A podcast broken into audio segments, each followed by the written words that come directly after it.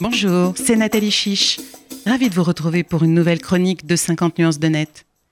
Cette semaine, j'ai souhaité revenir sur la montre connectée qui rencontre un succès grandissant, surtout auprès de nos jeunes. Elle est même devenue la grande tendance de la rentrée 2019 et sans doute une alternative à l'interdiction du téléphone portable dans l'enceinte des écoles et des collèges prévue par la loi du 3 août 2018. À ce jour, les montres pour enfants représentent près de la moitié du marché mondial de la montre connectée. Au départ, l'intention de ces montres connectées, ou dites intelligentes, pour les enfants était louable. Permettre aux parents de rester en contact avec leurs enfants, rassurer les parents tout en laissant davantage d'autonomie à leurs enfants.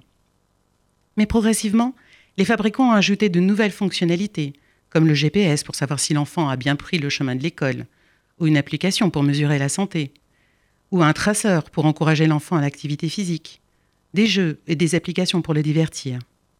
D'où la nécessité pour la CNIL de rappeler certains points de vigilance, comme celui d'un usage déraisonné de la montre connectée de l'enfant par les parents, créant un climat de surveillance 24 heures sur 24, ou d'évaluer avec l'enfant les besoins réels de certaines fonctionnalités de sa montre connectée, dès lors qu'elles impactent sa vie privée.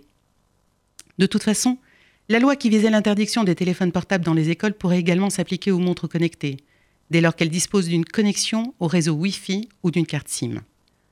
Peut-être un mal pour un bien, pour nos enfants, pour profiter pleinement de la richesse de leur vie collective et d'une utilisation raisonnée des outils numériques.